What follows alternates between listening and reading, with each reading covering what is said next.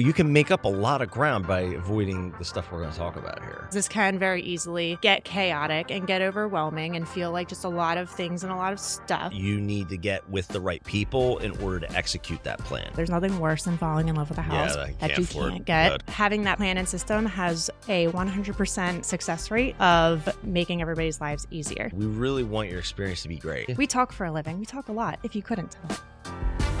Welcome back to Millenniup, the no BS real estate solutions for millennials, entertaining you while facing real life issues and giving you the tools, resources, and know how to keep you moving up towards your housing goals.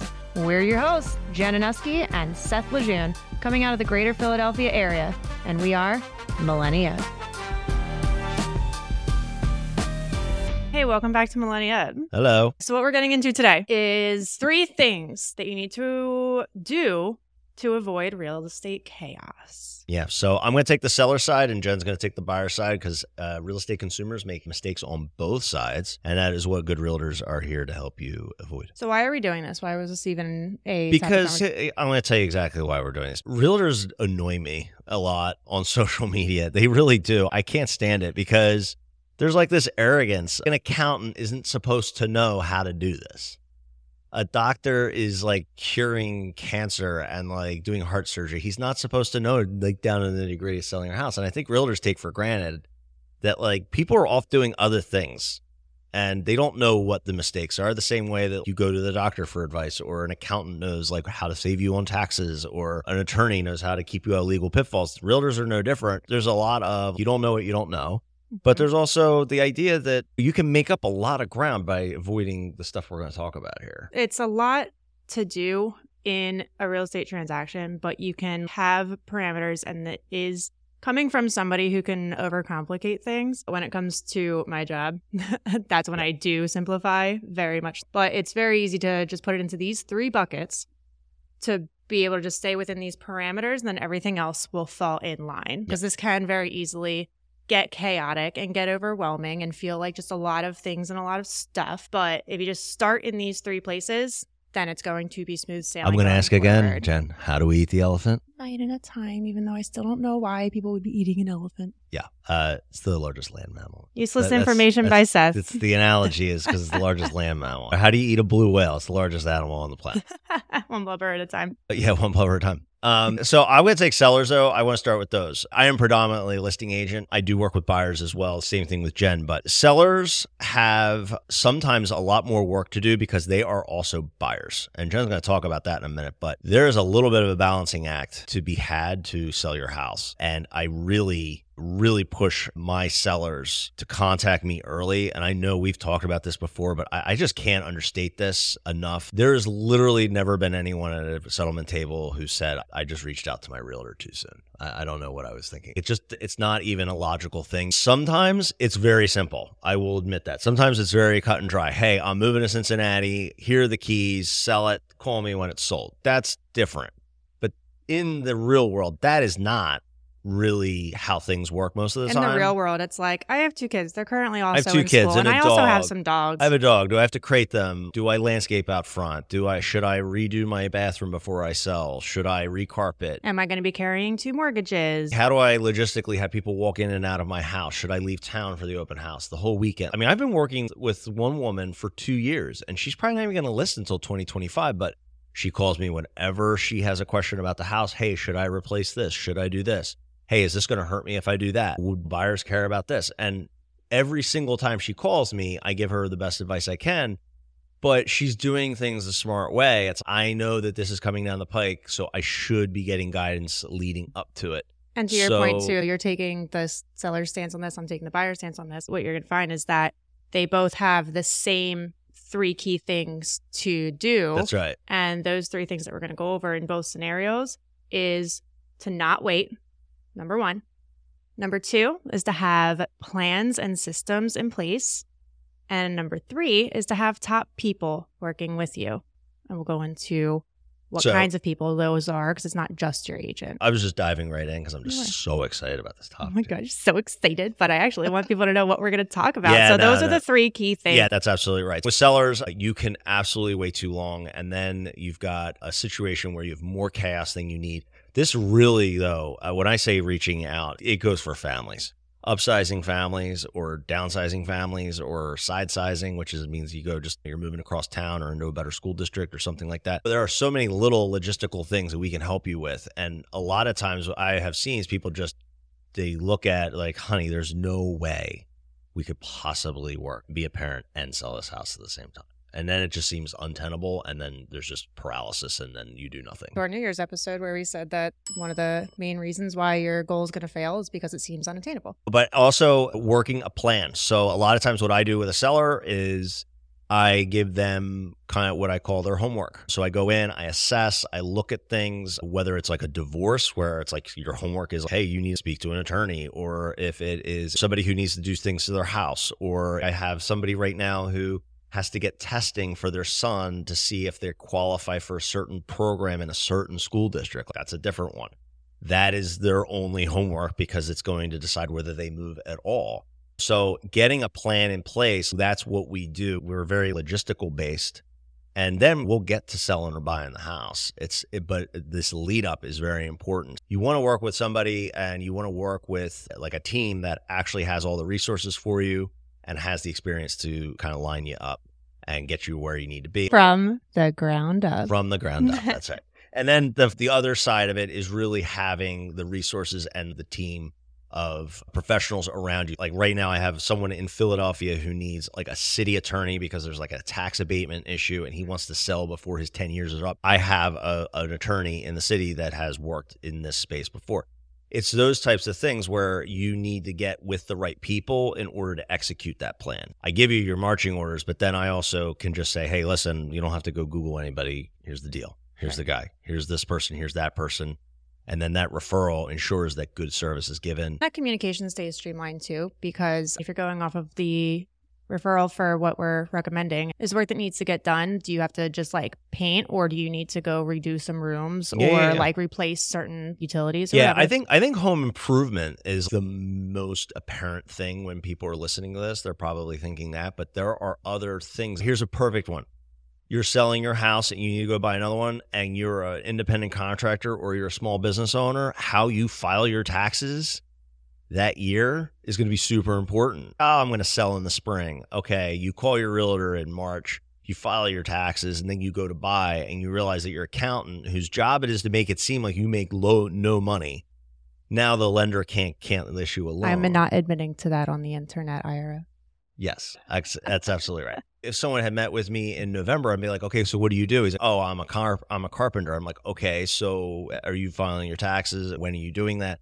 And we would get them in touch with their lenders so like the, everybody can speak to themselves because independent contractors and bit, small business owners are a, so can be a total nightmare and the main reason is because of that tax issue. It's a very good point to me. If you're a realtor listening to this that's an important thing. If you can't demonstrate consistent uh, commission income and you take a ton of deductions it's going to be really hard for a lender to feel good about giving you a loan. So yeah, I will kick it over to you though if you want to talk about buyers. But for me, like sellers, uh, this is like a passion project for me. I'm like talking to people. I'm like, listen, I am not coming over to this to your house to try to like put a sign in your lawn. Like I literally. Mm-hmm need to talk to you.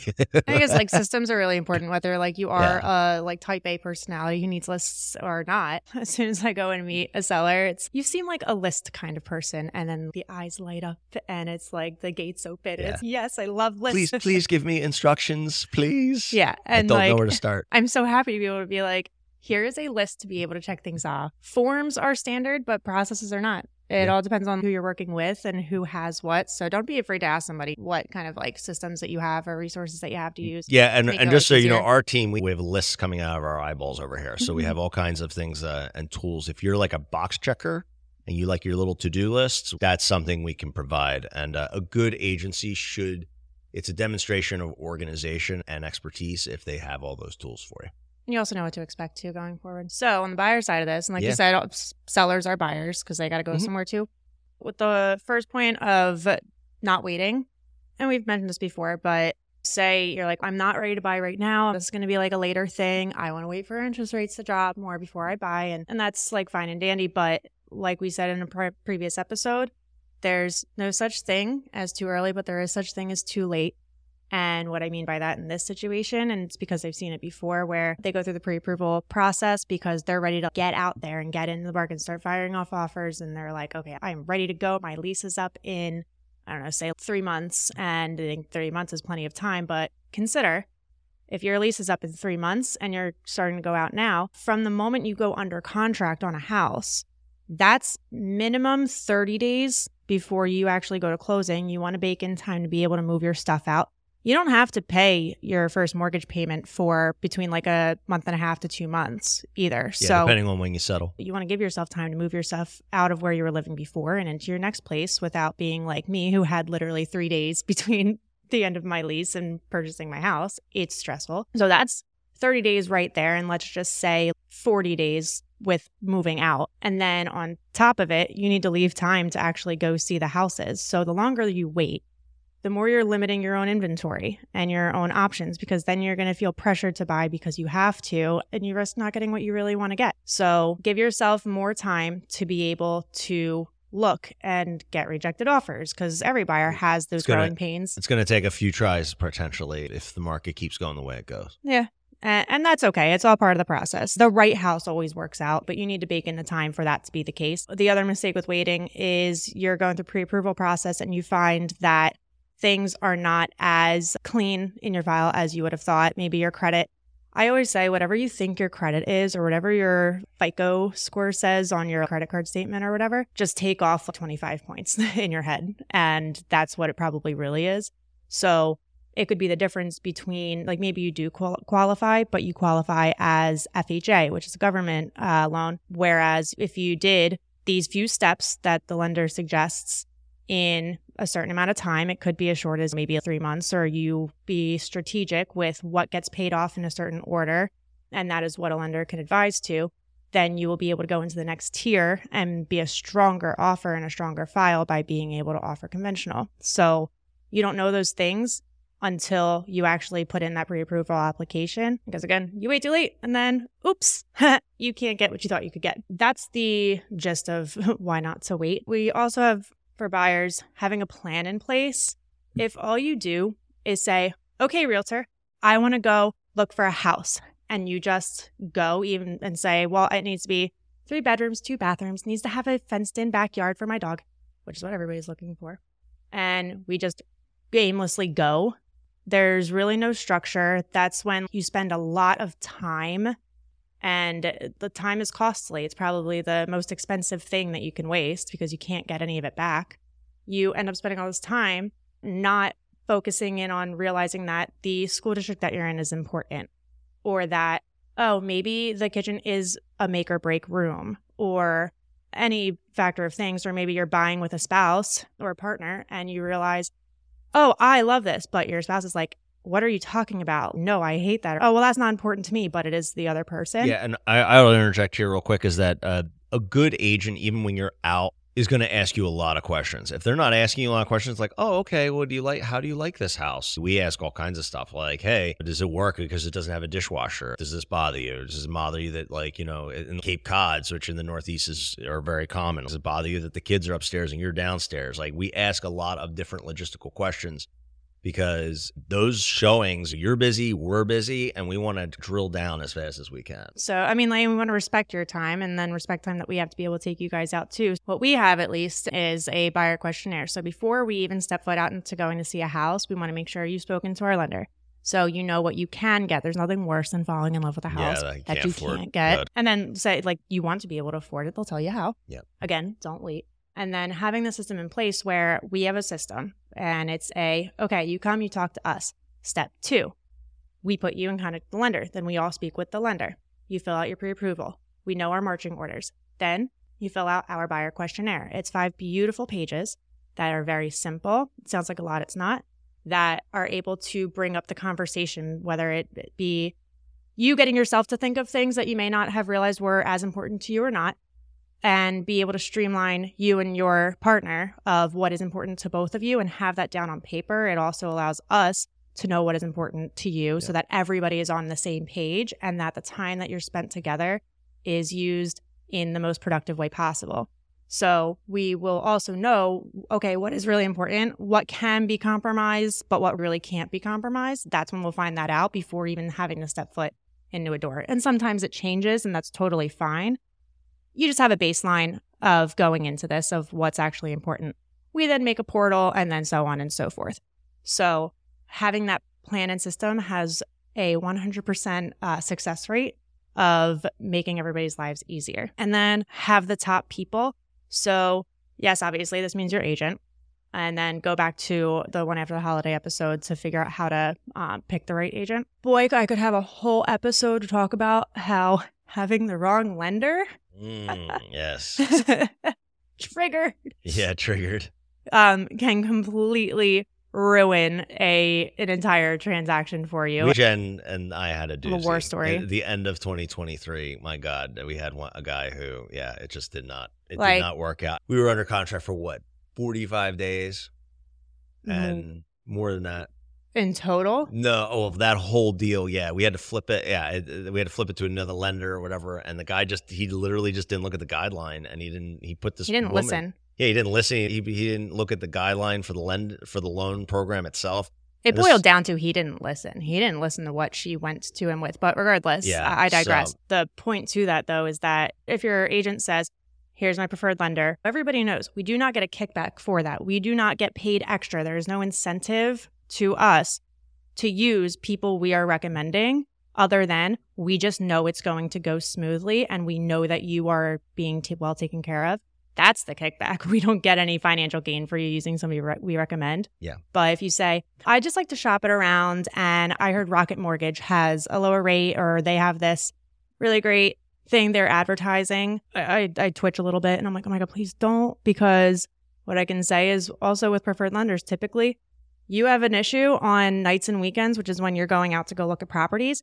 That's when they're available. They Yeah. will answer and happily. It's just like us. It's part of the job. And it's a it's a little bit of a bait and switch too. Rocket Mortgage and the, and some of these Loan Depot outfits, they have low rates, but they they kill you on fees. So what we always try to do is listen. You are able to shop. We can't force you to use anybody. And agents across the country, I don't believe can either. But at least in the state of Pennsylvania, we can't force a consumer to use any inspector, any title, any lender. But we always just ask for the courtesy of our people being able to get in the mix if you are going to be shopping around our guys our guys are pretty good man i don't think I, we don't lose Pretty a lot good. of we don't lose a lot of files after once you pull the veil away from all these other programs it's it's trying to get you to, to click on certain things and they say oh yeah you can get a two two percent lower rates and nah not really because by the time they bake everything in it's totally different It's just they they- they need to sell something, and also you have the uh, ad layer of what's their incentive. I mean, those those will get paid at the end of the day regardless, and be able to sleep at night. When you're using more like private lending companies, they get paid when you get your house, and they have way more skin in the game, and there's more on the line. They have more to work for. And they want to. And it is more of a personalized experience, especially in this kind of situation. I would add if it's my preferred part, like lending part, like they're incentivized to make everyone happy Mm. because they don't have to be my preferred lending partner. So you have that kind of anchor where, yeah, like our lender yesterday was texting us pretty much through all the football. And I know he was very, very interested in the football games yesterday. And he told me, he's like, I'm I probably gonna, I'm to probably gonna quote mm-hmm. log off at three. Meanwhile, I was talking to him all at like all night. Personally, I wanted to tuck and roll off the Commodore Barry. Yeah, well, we, we we had a yeah we had, had a little bit of a rough night last night, but that's okay. We get dinged up in this business, but in the end, we definitely try to push you towards the people we like to use, not because we get kickbacks or anything like that. It's because we really want your experience to be great. Yeah. I started this entire episode by saying like you're busy and you have something else you need to do every day. This is all we do, so the and they know the way we work too. yeah, they know our expectations. Like a guy for you know sitting in a in a call station in you know Boston who never worked with you, he's never worked with me. He has no real incentive to pick up the phone on a Sunday morning, which frankly is when we need numbers if we see something and offer. Like last night, we had offers due at five thirty. If that lender isn't really engaged or he's some some guy who's just nine to fiver, you're not going to get that offer in. So And you know what? Not to mention, I didn't have this written down. It's a really good point. Having the right team working with you when it comes to actually submitting offers. The agent he's talking about for the offer we were putting in last night, she called me to talk about the lender. If you don't have a lender with a good reputation. We got the offer accepted because I was talking to her and I, she said, I, I don't know that company. Can you tell me about them? I said, Oh, this is for sure my preferred lender. I said, We've done closed well over 100 deals with him successfully. And I was able to speak very highly of if you ever needed to get a hold of him, you're going to. If it's nine o'clock at night on a Saturday or if it's like 7 a.m. on a Tuesday, you're going to be able to get a hold of him. She was like, that really excites me. And it was part of what got our offer accepted. Yep. And even things like a title company, a settlement coordinator, a conveyancer. So people who all play roles in this are so important to be able to keep this all streamlined. If Yep. there's any broken piece in the link, it's just going to fall apart. You know, you got to hire the right people. Yes. You got to get a plan.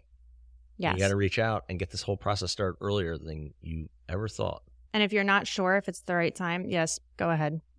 I don't mean right time to like go get out there, but Yeah. the right time to make a conversation. Absolutely. Yeah. We talk for a living. We talk a lot, if you couldn't tell. Well, we start a podcast, so we don't mind talking. So that's really the gist of it. Yep. So three main things to avoid chaos. Don't wait, have plans and systems, and work with top talent. Top talent. All right. Cool. See you next time. See you guys.